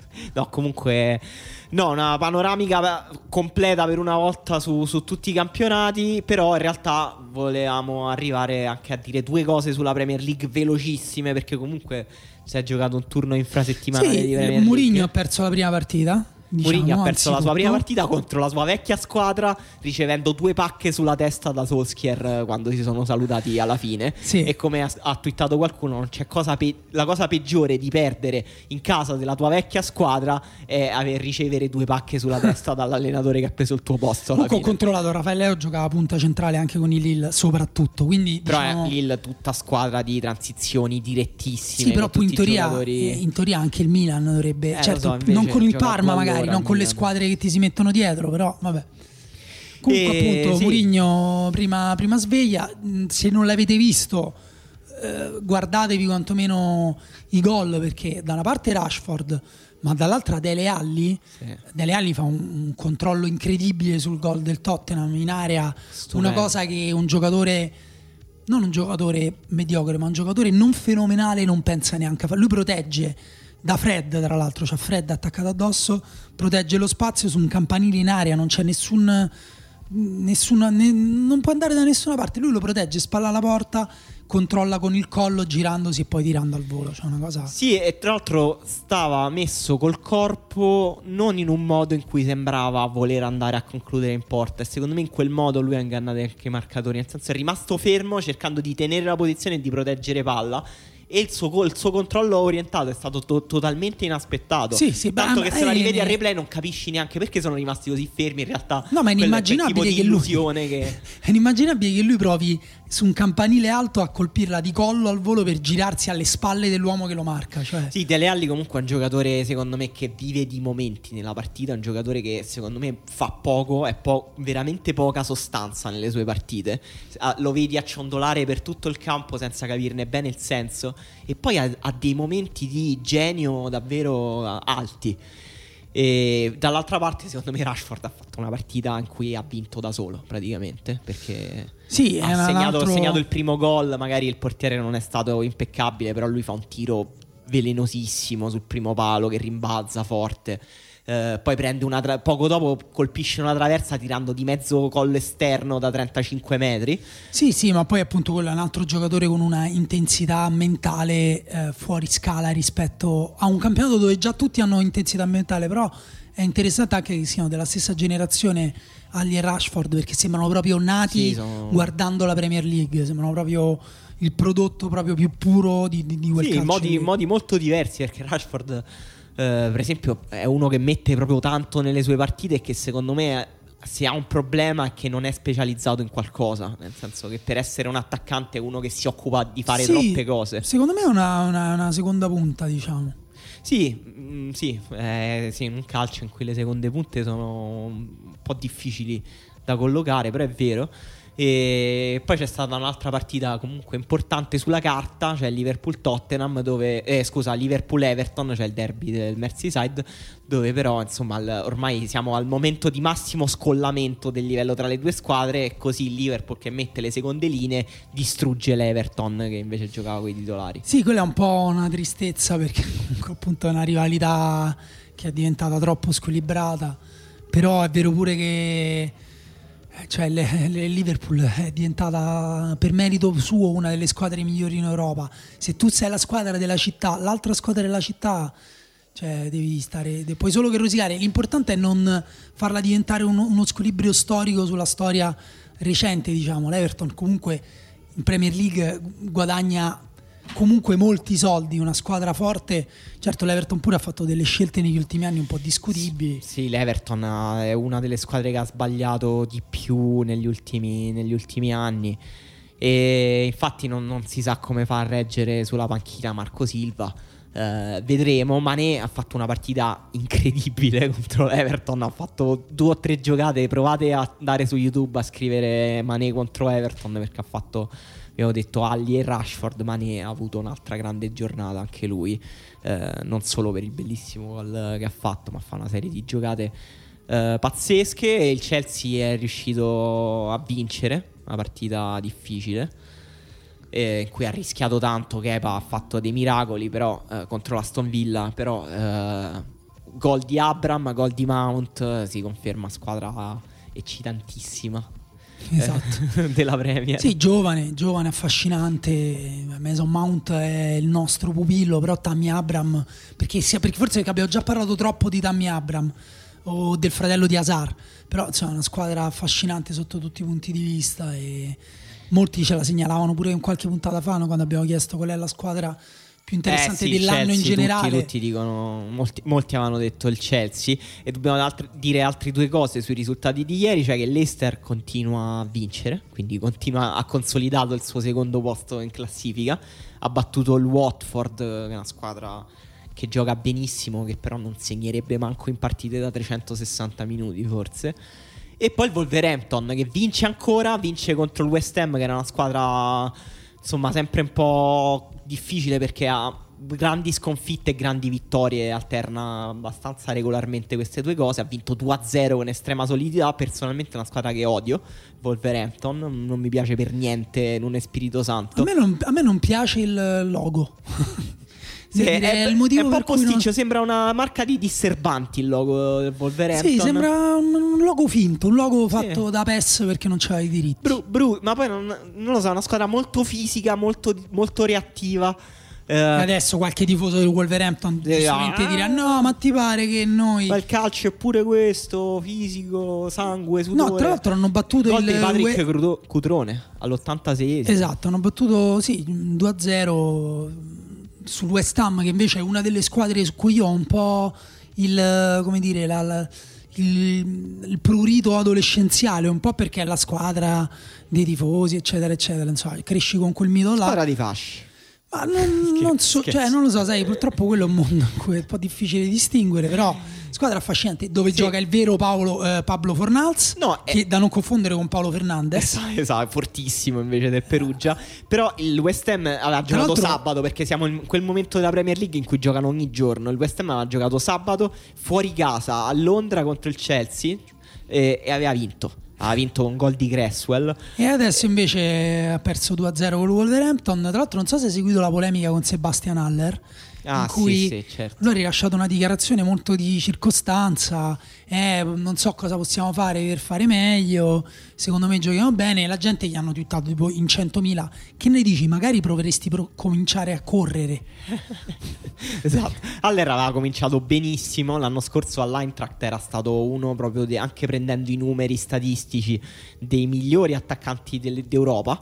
E anche aveva cominciato benissimo, poi si è mano a mano afflosciato. Infatti, diciamo, il West Ham ha vinto con Michael Antonio prima punta contro il Chelsea, poi ha rimesso Haller contro il Wolverhampton e niente, ha perso. Comunque del Wolverhampton di positivo possiamo dire che è una squadra che gioca con Ruben Neves, João Moutinho centrali di centrocampo, un pochino del nostro affetto ce l'ha, certo, poi se non fossero entrambi i giocatori di Mendes. Ripeto, anche il Wolverhampton si mette in quella fila di squadre reattive che giocano basse, che però hanno palleggiatori a centrocampo perché vogliono giocare lentamente col pallone. Sì, è vero che è diventata un po' un'esigenza tipo vitale per le squadre che non hanno fenomeni, che poi oddio loro qualche fenomeno magari ce l'hanno pure, però squadre che non possono tipo. Sì, esatto, però squadre che non possono competere tipo con il Manchester City su 90 minuti di o con Liverpool su 90 minuti di carentenza, avere dei giocatori che un pochino facciano un po' quella cosa, facciano uscire un po' di aria, sì, dalla gomma, che altrimenti scoppia. Esatto. E vabbè, direi che però abbiamo parlato di Premier League anche perché abbiamo fatto una domanda molto specifica ai nostri ascoltatori questa settimana, una domanda che non riguarda la vostra vita e la morte come di solito vi facciamo, una domanda di calcio, una domanda banale, anche però interessante, cioè che squadra di Premier League tifano quest'anno, quindi volevo iniziare subito chiedendolo a te. Qual è la tua squadra preferita? Ma io quest'anno ho cambiato in corsa, nel senso seguivo, cioè sto seguendo adesso il Tottenham per Mourinho, perché comunque è interessante, voglio vedere come cambia, voglio vedere che succede. Storicamente il Chelsea è una squadra che diciamo da quando c'erano Di Matteo, Zola, Gullit, era la squadra che un pochino di più seguivo. Eppure perché andavi a scuola a Corso Trieste, quindi squadra dei Pariolini. No, non, a parte che non si parlava molto di calcio, la mia scuola è una scuola un po' particolare. E altrimenti non lo so, Liverpool è la squadra più affascinante di questi anni, ma per un romanista sono dei colori inguardabili. Difficili. Il Manchester City per Guardiola. In realtà io da qualche anno la squadra che seguo con più affetto è proprio l'Everton. Per Fellaini, da quando c'erano Fellaini, Brian Oviedo. Vero che ha avuto tantissimi giocatori di culto l'Everton, anche Sigurdsson per esempio. Sì. E allora no, Leonardo invece dice la mia squadra è il Liverpool. La tua scusa qual è, Emanuele? Scusa ti interrompo di mano. Io ho avuto, l'ho alternate perché insomma pure io non è che sono rimasto, non sono proprio uno di quelli che c'ha la squadra vera di Premier League, siccome ero grande fan degli Oasis, a un certo punto simpatizzavo Manchester City, però poi quando sono arrivati gli sceicchi non aveva più senso. Diciamo quella a cui ero più legato è l'Arsenal, forse perché insomma avevo 14 anni quando c'era l'Arsenal più forte e più figo della storia, quindi sì, mi sono però io e credo con me tantissime in realtà. Quell'ottavo di finale italiani della Roma in realtà a me mi ha quarto di finale che era? No, ottavi di finale. Sì, no, lì non mi sono allontanato. Quest'anno in realtà ero partito anche con lo Sheffield, che secondo me è una squadra che consiglia a chi invece non sa che squadra seguire, perché interessantissima, con un grande allenatore e secondo me insomma vale la pena seguirla, se ripeto non avete già un'altra squadra vostra. E Leonardo dice la mia squadra è il Liverpool e sono milanista, non è il solo, e Leonardo cita il concetto di sindrome di Stoccolma, che è una cosa che ho pensato anch'io quando ho letto il commento di uno che ha detto Liverpool e sono milanista e sono del Liverpool dal 2005, da Istanbul 2005. Sì. No, c'è, però c'è questo, qualche perversione strana, però no, in questo, però non si può fare, no, cioè come è innaturale sta cosa. Sì, no, non si può fare. Marco dice Leeds, anche se non sono in Premier da molto tempo, giustamente, però magari chissà con Bielsa tornano in Premier e diventa la squadra dell'anno prossimo e ti vedremo tutti. No, è vero che poi diventi tifoso di una squadra che è interessante nel momento in cui cominci a diventare un tifoso di calcio. Però secondo me su una cosa per cui tu non hai un legame affettivo, geografico, cioè ma che cazzo me ne frega a me, cioè cambio per forza. No, sì, poi cambia, è molto difficile diventare poi veramente tifosi. Ci deve essere qualcosa di strano che ti spinge. Sì, tipo Daniele Morrone potrebbe rispondere a questa domanda. Raffaele dice il Crystal Palace perché hanno Roy Hodgson, invece è proprio una ragione secondo me per cui sperare che gli vadano male le cose, perché francamente è insieme al Newcastle è la squadra secondo me più brutta da vedere in Premier. La cosa figa del Crystal Palace è Zaha, il resto è San Maximin nel Newcastle, scusa, pensavo intendessi tutti e due. Molti però citano i videogiochi e quindi squadre che sono diventate loro preferite perché le prendevano i videogiochi, tipo Davide Mancini che dice Manchester United perché nel 91 mi innamorai del videogioco di calcio per Amiga 500 Manchester United, Europe di Crisalis Software, gioco di cui non ho mai sentito parlare nonostante abbia gli stessi anni di Davide Mancini e giochi ai videogiochi da quando ho 6 anni. Ecco, perché questo vi definisce il livello di cultura videogiochistica, esatto, di Davide Mancini. Sì, no, molto superiore alla mia. Io giocavo a quello che in cui in sala giochi per segnare dovevi tirare dall'incrocio della lunetta con l'area di rigore rasoterra sul palo, e lì c'erano infatti credo tutti... Virtua Striker. No, Virtua Striker era fortissimo e ti dava pure i voti al gol. Virtua Striker, se segnavi il gol più bello, più difficile.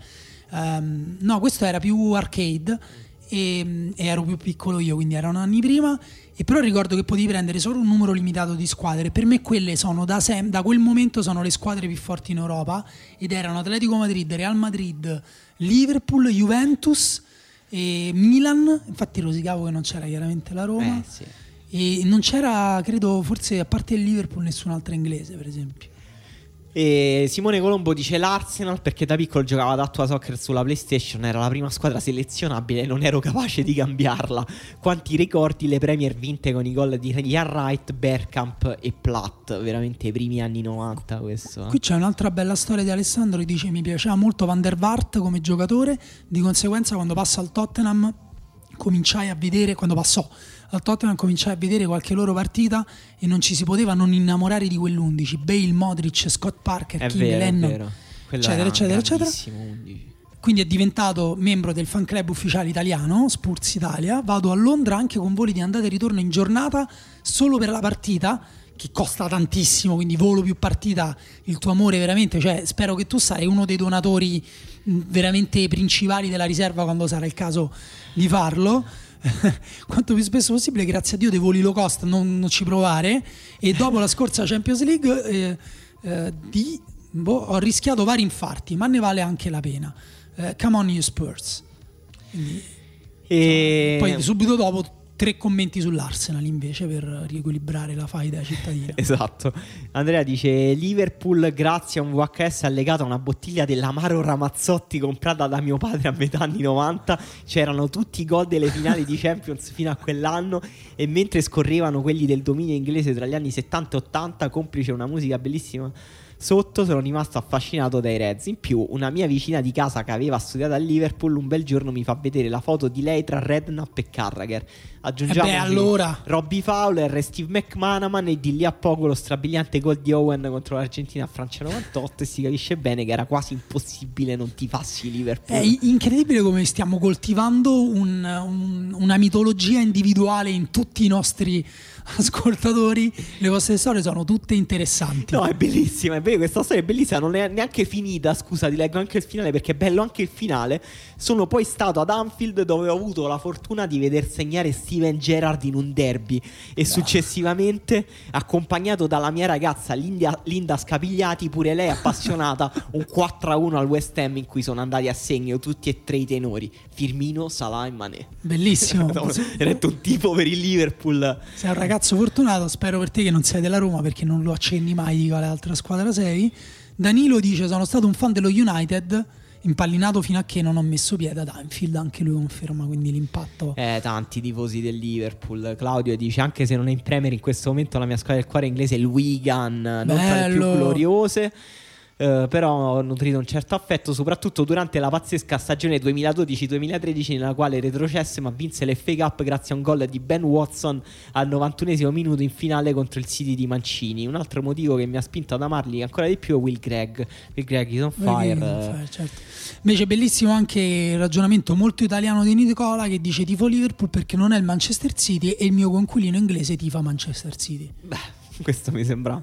Il conflitto è sempre una buona motivazione. Giacomo dà una motivazione concreta giusta e logical. West Ham, perché quando mi sono trasferito a Londra vivevo di fronte all'Emirates, dai prezzi alti e la difficoltà nel reperire i biglietti mi hanno spinto tra gli Hammers all'epoca in Championship. Amore a prima vista, bola in ground, l'atmosfera, un calcio anche... non proprio da ricordare, attacco titolare Keriu Basté.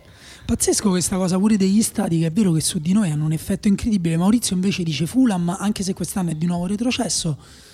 Sono sicuro che durante il periodo d'oro, quello di Dempsey, Dembélé e Bobby Zamora, sono stato più volte a Craven Cottage, lo stadio della middle class inglese per eccellenza, più a Craven Cottage che all'Olimpico dove ero abbonato. E mette una foto del Craven Cottage, che effettivamente è l'unico stadio che io avrei voluto andare a vedere a Londra. Purtroppo mia moglie non è che me l'ha impedito, però insomma. Anche perché costano 700 sterline le partite del Fulham. No, però era l'anno in cui diciamo, quest'anno stanno in Championship, l'anno scorso era in Premier League, l'anno prima era ancora in Championship, era quell'anno lì in cui sarei potuto andare. Sebastiano dice il Chelsea pre-Abramovic bello. Io pure avevo una certa fandom su quello, perché non so se ti ricordi Gustavo Poyet, Lampard, Zola, Hasselbaink, certo. Era quella squadra là, era pazzesca. Però dice Bocotto la Premier perché è diventata la lega della bulimia finanziaria. Dice Sebastiano, tu hai una coscienza politica troppo sviluppata.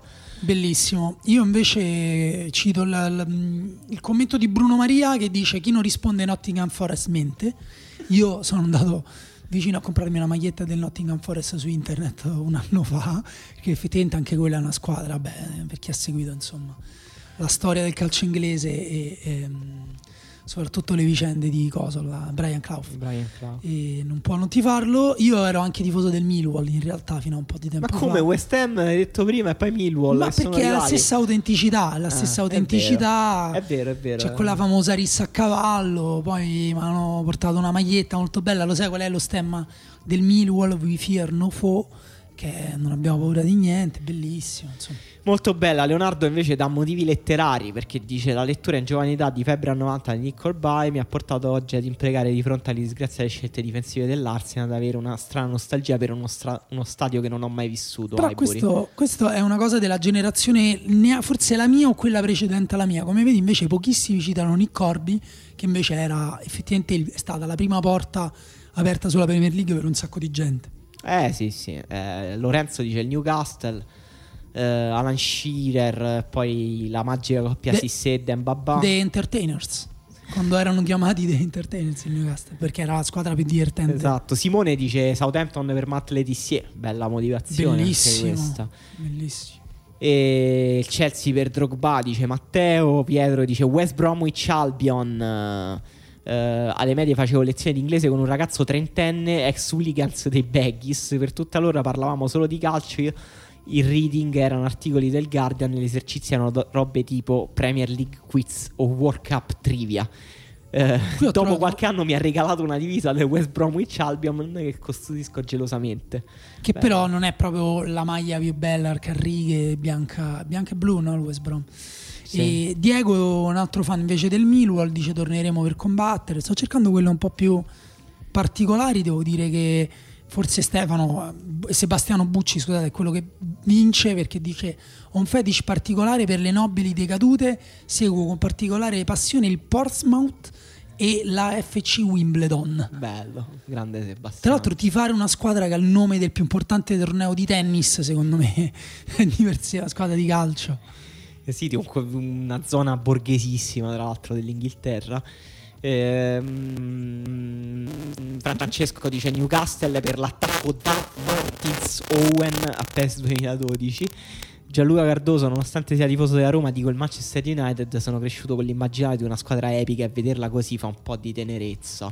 Sì, un po' di tristezza. Io ci godo un po' invece a vederli così. Sì, io pure, ma vabbè. E Edoardo invece fantastico, mette addirittura una foto di lui che è andato a vedere West Ham con una bandiera a Tigliano con i due martelli incrociati, meraviglioso, inimmaginabile. Giorgio Lattanzi dice che lui tifa Bournemouth, che si pronuncia Bournemouth perché l'inglese british è una lingua strana.